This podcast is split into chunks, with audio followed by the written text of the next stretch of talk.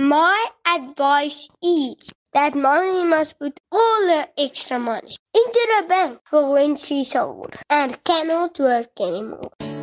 Well, Xavier, it sounds like you've got your mom pointed in the right direction. And sometimes adults need help making grown up decisions about their retirement. Just remember, putting your money in a bank is what you do to save for a rainy day. Investing your money in a retirement annuity is what you do so the days ahead can look after you. You'll get a much better return on your money if you invest for the long term. So ask your mom to give Discovery Invest a call. That's all from me. Till next week, this is Dali signing out.